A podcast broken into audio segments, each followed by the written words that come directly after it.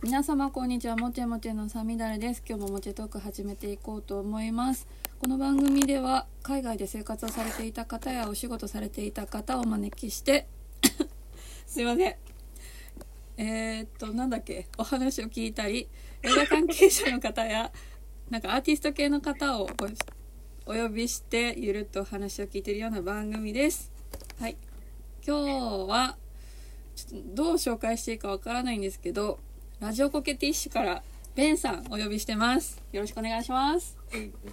こんにちは。よろしくお願いします。お願いします。早速ですがベンさんのご職業をお伺いしてもいいですか？はい。えっと職業は音楽家です、この説明する時すごくいつも迷うんですけど、うんはい、その結局いろいろ総合していくと音楽家が一番正しいんです。ね、その、なぜかっていうと、僕はあの、楽器の演奏、ファゴットという楽器の演奏と、はい、あとは指揮を振ったりとか、はい、えー、とあと音楽の文章を書くような仕事もしてるんですね。うん、あとまあ音楽を教えたりとか、なので、なんか音楽に関わること結構いろんなことをやるので、はい、まあ総合すると音楽家っていう一番なんかあの世間から見ると怪しい肩書きになるんですけど、音楽家です。そう私も割と関西で出会うことが多いんですけどその肩書きを聞いただけで何をして生きていってるのかわからないシリーズの方の一人です。そうですよね、うん、いや本当に音楽家って言われたらまず怪しいなって思いますよね、僕も思います。怪しい。まあそうですね。でもただ私も詩人ですとか、うん、芸術家ですとか言われたことあるんですけど確かに詩人って名乗る方はその人が紡ぐ言葉にめちゃくちゃ力があるし芸術家ですって言われたらその人自身なんかよくわかんないけど楽しそうなことをしてる人っていう認識はあるので 多分音楽家の方もそういうジャンルの人なんだろうなとは漠然と思ってます。ああそうかもしれないですね。うん。正直私音楽に関してはめちゃくちゃ疎くて本当に未知の世界なのではい、うん、なんかいろいろ今日は聞いていければいいかなとは思ってるんですけど、はい、頑張って真面目に答えます。いいですよふざけていただいても。全然。いやいやいや。もう本当に、はい、もう何回も出させてもらってるのに、うん、今まで一回も僕たちに関わる回真面目な回なかった。そうですか？申し訳ないなと思って。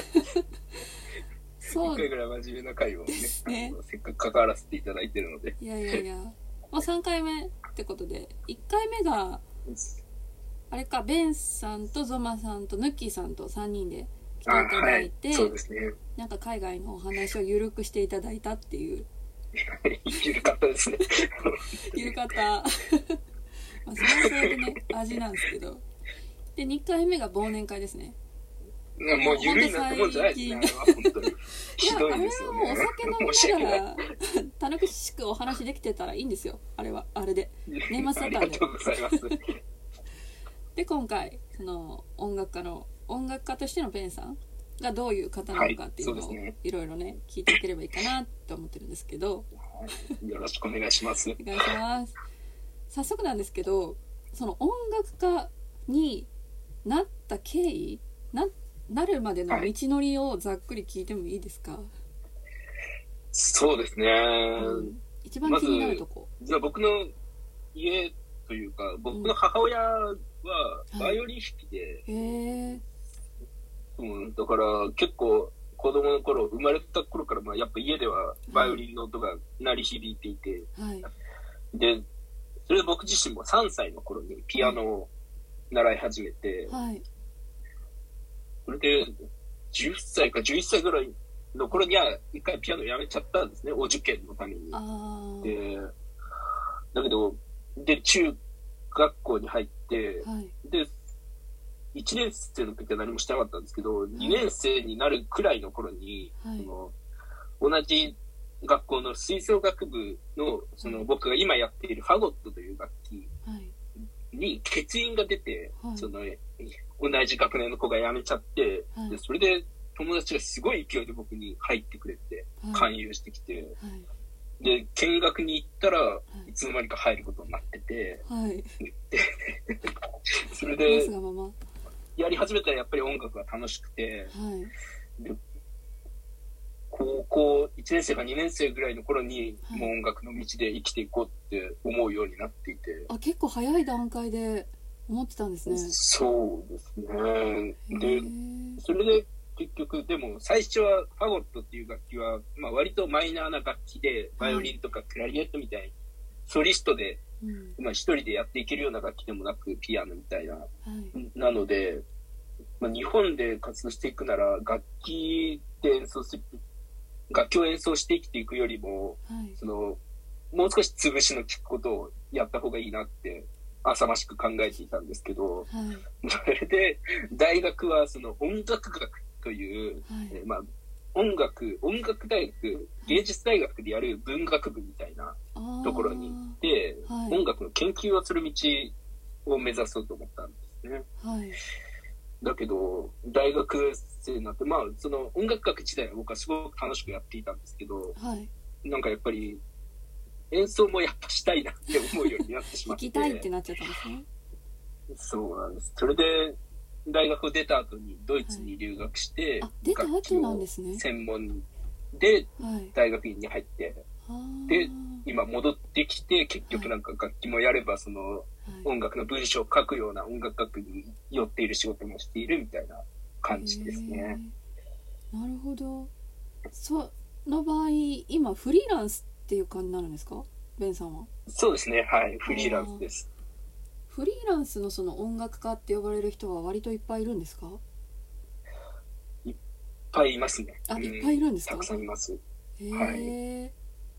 それはその、ドイツで大学院に行かれた時のなんかつてとか、うん、お知り合いとかからお仕事もらうみたいなことなんですか、いやそうですね。でも僕は今広島に住んでいて大学が愛知だったので、はい、そのやっぱ演奏の仕事はやっぱり広島にいてはそんなにそこら辺大学関係のつてとかは全くないので、はい、そのまあなんとかかんとか来た仕事から次の仕事につなげてみたいな感じで演奏はやっていくんですけど、その音楽の文章を書く方の仕事は愛知の、はい、えっと大学時代の先輩だとかから最初は紹介してもらって、はい、それがだんだん膨らんできてという感じですね。へえ。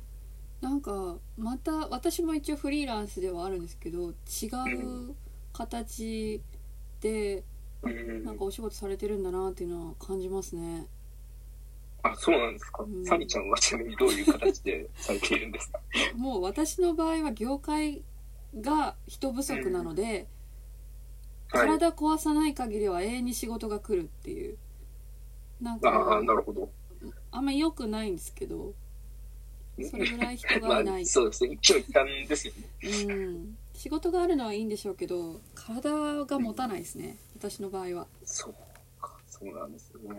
うんなるほど。いろいろありますね、フリーランスっていうのは大変ですよ。そうですよね。本当いろいろあるなって感じます。ちなみに、そのドイツに2年間行かれてて、ドイツに残るっていう選択肢はなかったんですか？本当は、ドイツに少なくとも最初に行った頃は、ドイツのオーケストラに入って仕事をしていこうと思ってたんですけど、はい、まあその2年間行ってで、まあ、帰って一時帰国で帰ってきた時にコロナが始まっちゃって、はい、あそうなんです、ね、それで まあその外国で暮らしていく日本、まあ、外国人としてその外国で暮らしていくっていうことのしんどさであったりとかを痛感して、はい。はい、でまあそのコロナの期間結構半年ぐらい考えていたんですけどやっぱりもう日本に戻るってことを決めて、日本で仕事していこうっていうふうに思ったって感じですね。あそうなんですね。考えてはいたんですね。そうですね。まあそのすぐに決められなかった実力不足もあるんですけどもちろん、まあ、その2年間のうちにそのオーケストラのポストとかを取っていれば、もしかしたらそこは上がってなかっただろうし、少しそうですね。結局まあやっぱ悩んで日本に戻ってきたって感じです。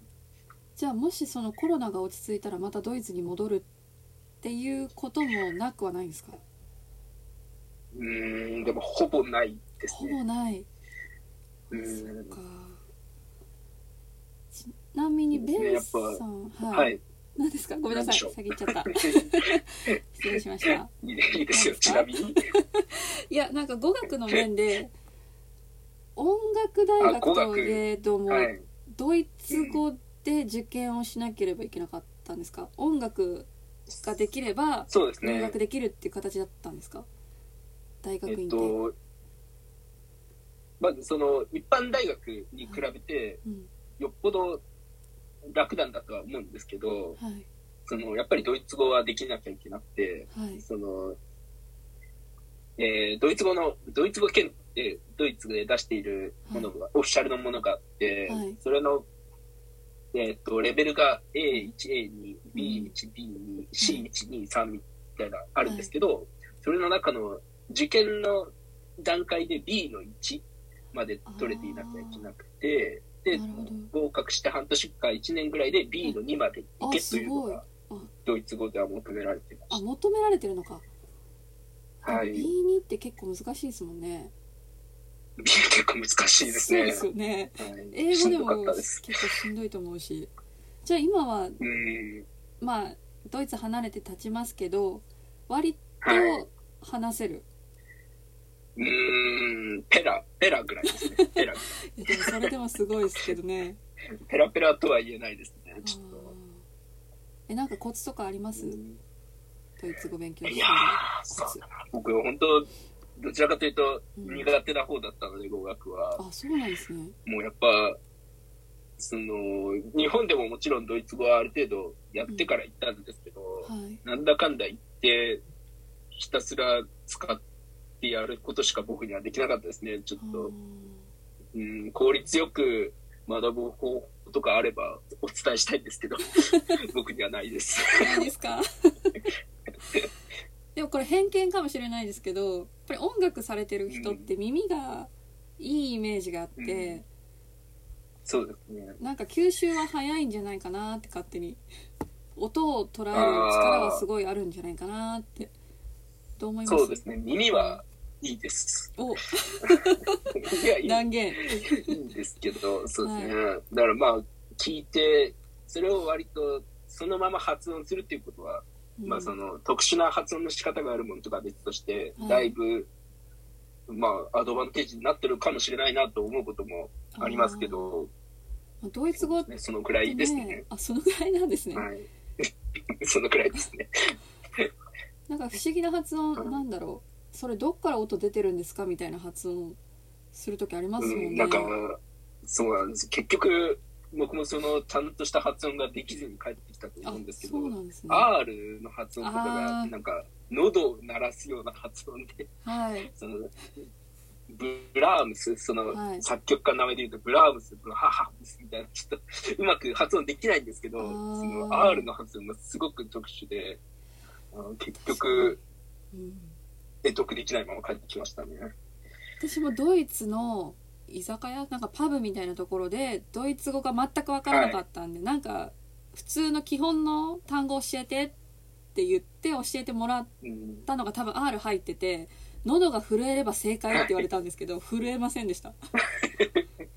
そう難しい。んですよねあれフランス語とも違うと思って。それその、うんファゴット、その楽器のレッスンを、その大学でもちろん受けるんですけど、はい、そこでも、その、口の中の形のこととかの話になった時に、はい、R の発音の口でやってくれみたいなこと言われてもで、できなくて、ファゴットのレッスンのはずなのに、はい、その発音のレッスン、語学の発音のレッスンみたいになってる時があって、それでもできなくて諦められちゃったことはあります。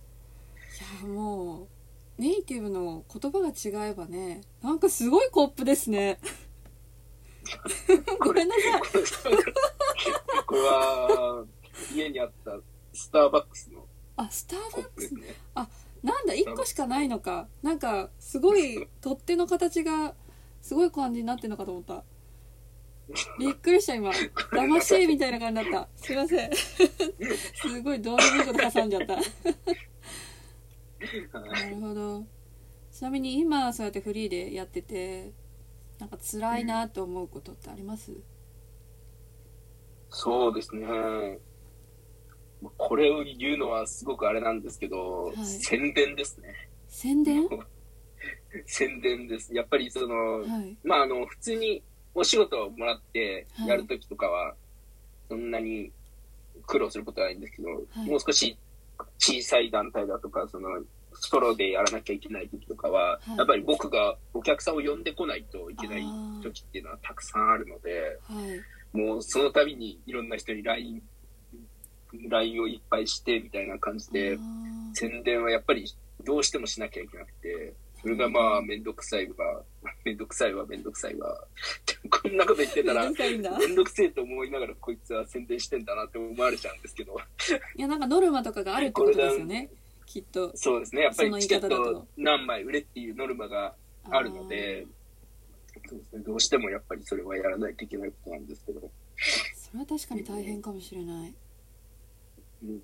えーえそのベンさんが演奏会しますとかっていう時にはい。奏でるジャンルの音楽は何なんですか？クラシックですか？そこ言ってるんですね。僕あの、クラシック音楽をやあってます。そうですよねよかったクラシックそうなんです。はい。なんかそうですね。ーもう本当見た目通りクラシック。全然見た目通りじゃない 厳しいそうそうなんです。あのなんか、街でその、はいお店の店員さんとかと時々喋ったりするじゃないですか。服屋とかでも。それで、何の職業なんですかって言われて、まあ一応音楽音楽をやってますって言って、はい。え、ロックですか？とかすぐロックなんですよ見た目がクラシックですって言ったら、えー、ってみんなに驚かれるっていうのをうもう、ん。そうですね、もう今で120回ぐらい経験してきた。でもそれもまたギャップですよねきっとね。あまあそうですね、うんやっぱりフリーランスなんで、うんそれこそ、まずズバッと覚えてもらわないとうん。話にならないっていうところもあります。すよね。間違いないえ好きな作曲家は誰なんですか？んごめんなさい。ごめんなさい。好きな作曲家は誰なんですか？好きな作曲家ですか？はい。聞いてわかるかわかんないけど。あの、はい。シェーンベルクっていう作曲家がいるんですけど、その、ご存知ないですよね。シェーンベルクっていう作曲家は、はい。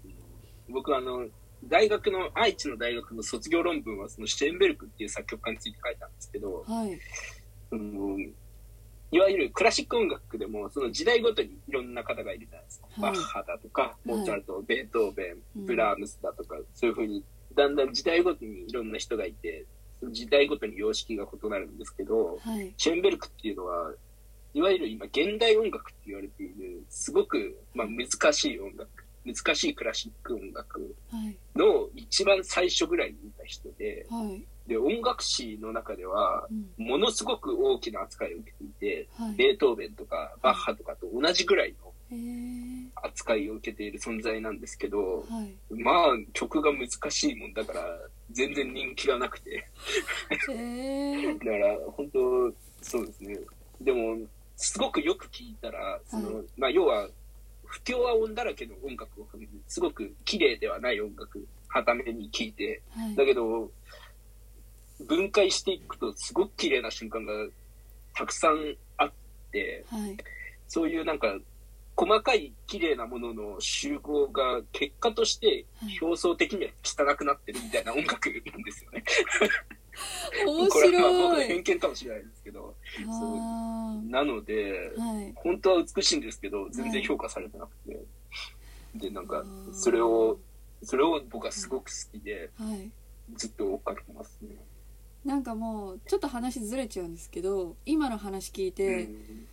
私も映画作り映画の現場にはい。いろいろいて、それこそ涙が出るほど美しい瞬間とか、美しいカットとか、うん。いっぱい見るんですけどできた作品見たらわーっていうのが出来上がったりするんですよ。あれなんでだろうと思ってすごい不思議だなって。そうねうんうん綺麗なものは集め難してい。も綺麗なものはできないなっていう。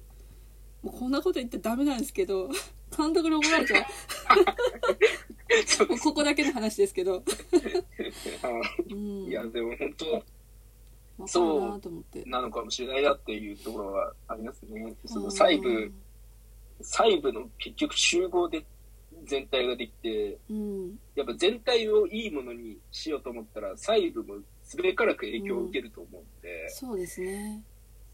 全部のバランスなのか両立することって本当に稀なんだろうなとは思いますね、うん、そこの細部にやっぱり譲れないものがあるから、はい作曲を書いたりだとか、それこそ映画監督をしたりとかされるんだと思うんですけど、はい、やっぱそこを譲ってしまうと、うん、結局のところ、まあ、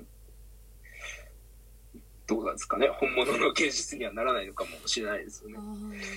でも芸術ってなんだっていう話になってきちゃうじゃないですか。そこをこだわり出すとね。うん、難しいですね。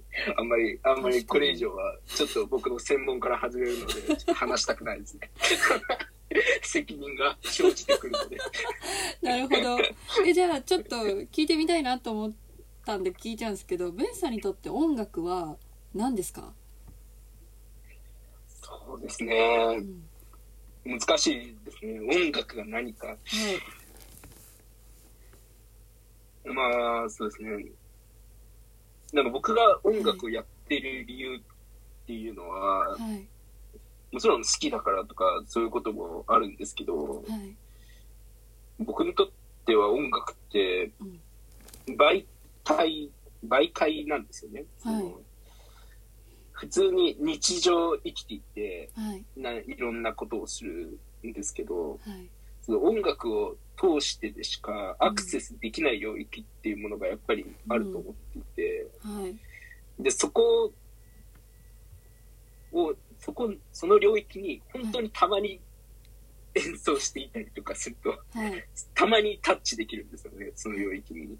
でその瞬間はやっぱどうしようもなく気持ちよくて、はい、幸せでやっぱそれがあると音楽から離れられないなっていう感じなので、中毒性難しいですね。まあ、結局のところ、うん、生活に必要かと言われるとですね、僕にはいらないんですけど、うん、生活よりもう少し 上のフェーズにいるものにアクセスするためにあるものですかね。うん、なんか本当に好きなんですね。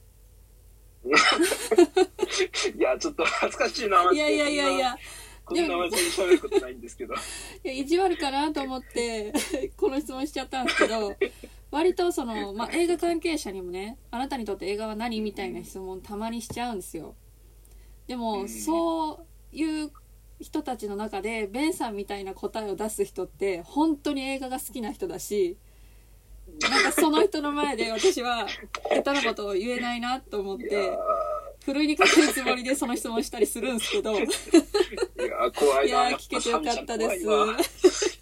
いやいやいやいや。あんまり、あんまり失礼なことできないなって今、再認識しまなんでですか？いやいやいやいやいや。だって私、映画何ですかって聞かれたら絶対娯楽としか言わないですもん。私の中ではそれ以上でもそれ以下でもないんで、いや、好きですけど、でも一線は引いときたい。なんかもう、のめり込むと、ちょっと怖いから。そうですね。怒られちゃうけど好きな人には。ここは本当難しいところですよね、僕はもうズブッと足に入ってしまったんでもう離れられないなって思うんですけど。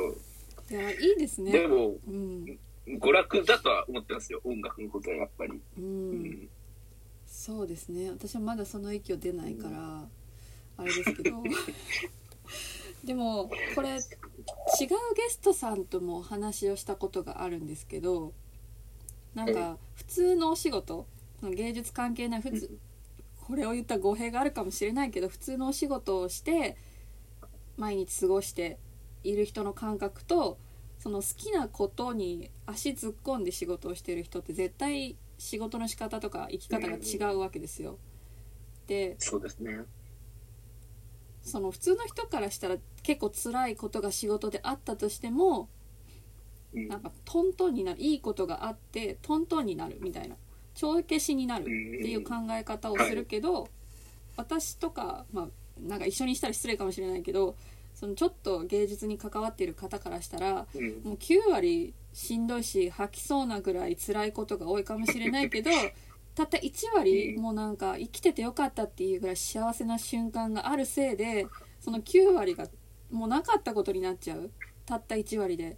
なんかそういう瞬間に会うために仕事をしてるみたいなところがあるからある意味で幸せなのかなって思いつつ、そうですね。いや本当に自己満足なんですけど、うん、うん、なんか聞いててそれを思いました。あ一緒なんだなって業界は違うけど。あまあそうですね、うん、やっぱりその仕事を好きでやってる方っていうのは、はい、結局のところそこに行き着くんじゃないかとは思いますね。それが稼げる、うん、稼げないはいろいろありますけど。いろいろあるとは思うんですよ、お金の面ではね。うん、うん、そこは大きいかもしれないですね。うん、うん、じゃあ、この先、はい、なんかどうなっていきたいみたいな目標とかってあるんですか？そうですね。今、うん、今僕はそれこそ最初にプロフィールみたいな感じで言ったように、はい、い。ろんな仕事をその音楽に関わるいろんな仕事をしてるんですけど、はい、どれも手放したくはなくてどれも膨らませていきたい。欲張りですね。そうですね。演奏もしたければ文章も書いていたいし、うん、教えるのだって好きだし指揮振るのも好きだしみたいな感じでいろんなことが全部好きなので、はい、これを全部そのまま膨らませていきたいなっていう感じですね。その中で、やっぱりその、うん、音楽って言っても本当演奏する行為とか、聞く行為であるとか、はい、まあ、考える行為であるとか、いろんなところにベクトルがあって、結局のところ、その相対で音楽になるんですけど、うん、それをやっぱ全部やることが、その相対としての音楽がそのまま成長していくことにつながるんじゃないかと僕は思っているので、やっぱり何かに特化するというよりは全部特化して全部やりたいですね。でもなんかそれってすごくいいですよね。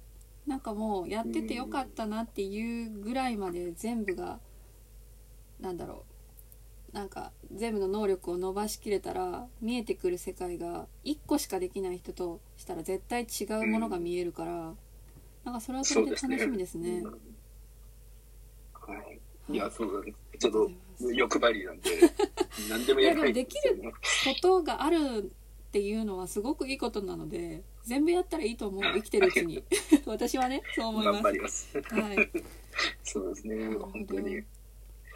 いや、だから、はい、本当、ラジオコピッシュは、僕にとっても一番の娯楽なんですよ。本当楽しそう、あのラジオ。何も考えなくていいし、適当にくっちゃべってれば楽しいし、ね、それがなんか、楽しかったものがどんどん積み重なっていくじゃないですか。うん、残りますからね。配信するっていう行為は。うん、それがやっぱり幸せでたまらないですね、いや、いいですね。そういうものがちゃんとあるっていうのも。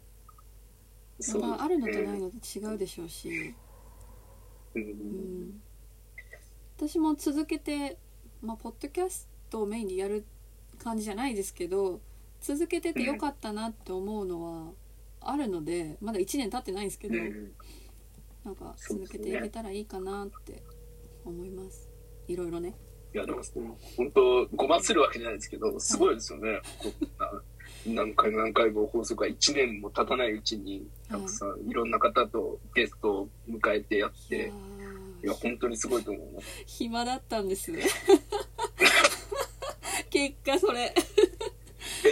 いやいやいや素晴らしいことです。ね暇暇な時に何かできる人ってやっぱりいないですいやどうなんでしょうね。でもこんななんかよくわからない小娘の誘いに乗ってゲストに来てくれた方たち本当に感謝してます いろいろね、根掘り葉掘り聞いて。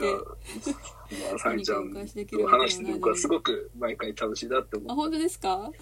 ありがとうございます。あれ？いやいや、本当に失礼なことをいっぱいしてしまったな、はい、全然全然、全然失礼。なんか私の方がむしろ失礼じゃないのか、大丈夫なのかっていつも自問自答しながら反省せずやってます。ああいや素晴らしいですね、うん、ちょっと僕みたいな小心者はねもう小心者？仕切りでやっている小心者要素あるんですか？内部内部なんで。繊細ってこと？全然わかんない。全然ピンとこないけど。すぐ気にしちゃうんですけど。あそうなんですね。いやもう気にしないからな。まあそれもよくない。知ってる。はいじゃあ。ごめんなさい何ですか？何でもないです。はいじゃあ最後にそのベンさんがお仕事してて譲れないこだわりとかあれば教えてください。譲れないこだわり。はい。そうですね。やっている中でねお仕事。そうだったんですね。仕事の中で譲れないこだわりか。そうか。これ聞かれるってその事前に教えてもらってたのに何も考えてなかったな、うん、なんで？これは私、割とみんなに聞く、そうですね、うん、参考にしたいから。でも まあやっぱり、うん、自分の能力とまあその時持っている時間の中でできることはできるところまでやることですかね。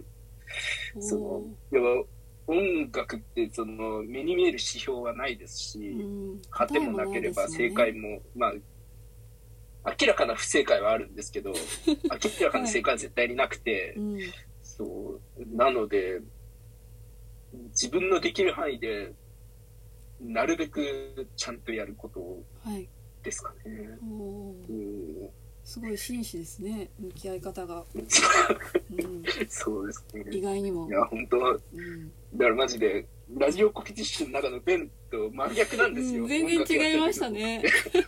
本当ちゃんと喋ってくれるんだと思って。新鮮です。ちょっと本当今回恥ずかしかったんですけどこの話。いや受けていただいてありがとうございますもう職業聞いてね音楽家って言われた時点であこの人ゲストに呼びたいと思ってたんですよ、あそうなんですか。ありがとうございます、いやまあ私ベンさんの演奏とか聞いたことないんですけど、いつか聞いてみたいです。ああもうぜひ聞いてください。なん何か聞かせられる機会ができるようにちゃんと仕事します お願いします。あ本当に赤い靴下履いてるんですか？演奏の時に。えああ、入ってます、入ってます。あの、ちょうどその、土曜日、えー、っと、土曜日って言ってもあれですけど、えっと、先週の、はい、3日前ですね。3日前に演奏会の本番があったんですけど、はい、もう、バチバチの赤い靴下で。赤い靴下で。出てましたね。おはい、すごいですね。そうやって、なんか願掛けみたいなもんなんですか、それって。ん？何みたいな？願掛け？なんて言うんだろう。ああ、いや、そうですね。願掛けではないんですけど、うん、まあ一つは楽っていうのはあります。その、赤い靴しかしかも、靴下しか持ってないので、はい、その、楽まあ選ばなくていいという楽さはあるんですけど、うん、それ以上になんか制服みたいなものだと僕は思っていて、はい、その、やっぱアイコンの一つとして赤い靴下を履いておけば、赤い靴下の人って覚えてもらえるなっていうのは確かに。思っていて、うん、なんかそういう分かりやすいアイコンひげを生やすだとか 髪を結んでみるだとかなんかそういうことをするのって僕はすごくいいことなんじゃないかなと思って、うんはい、そうですね。別に別にやりたくてこんな怖い格好してるわけではなく覚えてもらうために仕方なく怖い格好してるっていうのが僕のいやなんか割とノリノリな感じもするけど。そうですね。そんな感じです。確かに私も夏は金髪にしててフリーだと、うん、なんか眼鏡もかけてるんであの金髪で眼鏡かけてる子に言ってみたいな風になんか話を振ってもらえるようにするのが目的だったのはありますね当時は。そうですね。やっぱり、そうやってなんか本当分かりやすい、うん、そのレッテルをこっちが貼らせてあげると、うん、そのうまくいくことって結構あるような気はしてるんで、僕は。うん、そうですよね。そうですね。確かに。うん、なんか、よくわかんないレッテル貼られるよりは、自分がこのレッテルを貼らせてる方が気分良くないですか？作 詞だな なるほど。わかりました。はい。なんかよかった解決してなんで赤いんだろうってずっと思ってたんで 赤まあでも赤は好きだからですね赤があ可愛いですよね色ね私も赤好きです赤赤いいですよね。うん。私も赤い靴下たまに履いてます。で毎日は履かない。ああ、いいですね。毎日、うん、毎日でもいいと思います。ちょっとそれは私もう他の服が派手だから赤は、うん、困る時がある。あまあでも確かにそうですね。その服の選択はちょっと狭まる感じありますね。うん、そう限られてきてしまう。かなって。うん、そうですね。はい、ありがとうございます。ありがとうございます。そろそろ時間なので締めますね。最後に言い残したこととかないですか、はい、宣伝のなんかとか。えー、っと、はい、まああの、今日に関してはないです、ね、あ、今日に関してはない。あれ、ラジオコケティッシュの宣伝とかされませんか？いやい？や、今日この話してラジオコティッシュ来てもらって、はい、まああのバカ笑いにしてる僕ちょっと恥ずかしいので。まあそうですね。全然違うから、ね、ラジオコティッシュとか全然覚えて帰らない。全然いいです。わかりました。リンクを貼ってきます はいじゃあちょっと一旦閉めますねそうですねはいありがとうありがとうございましたでは、もちトークでは皆様からのご意見、ご感想、このゲストさんにもう一度出てほしい、この方とお話ししてくださいというリクエストも募集中です。メインはインスタグラムでフランス語と日本語の紹介をしておりまして、細々と Twitter と TikTok もやっております。そちらもぜひご覧いただけると嬉しいです。では本日もありがとうございました。良き一日をお過ごしください。さようなら。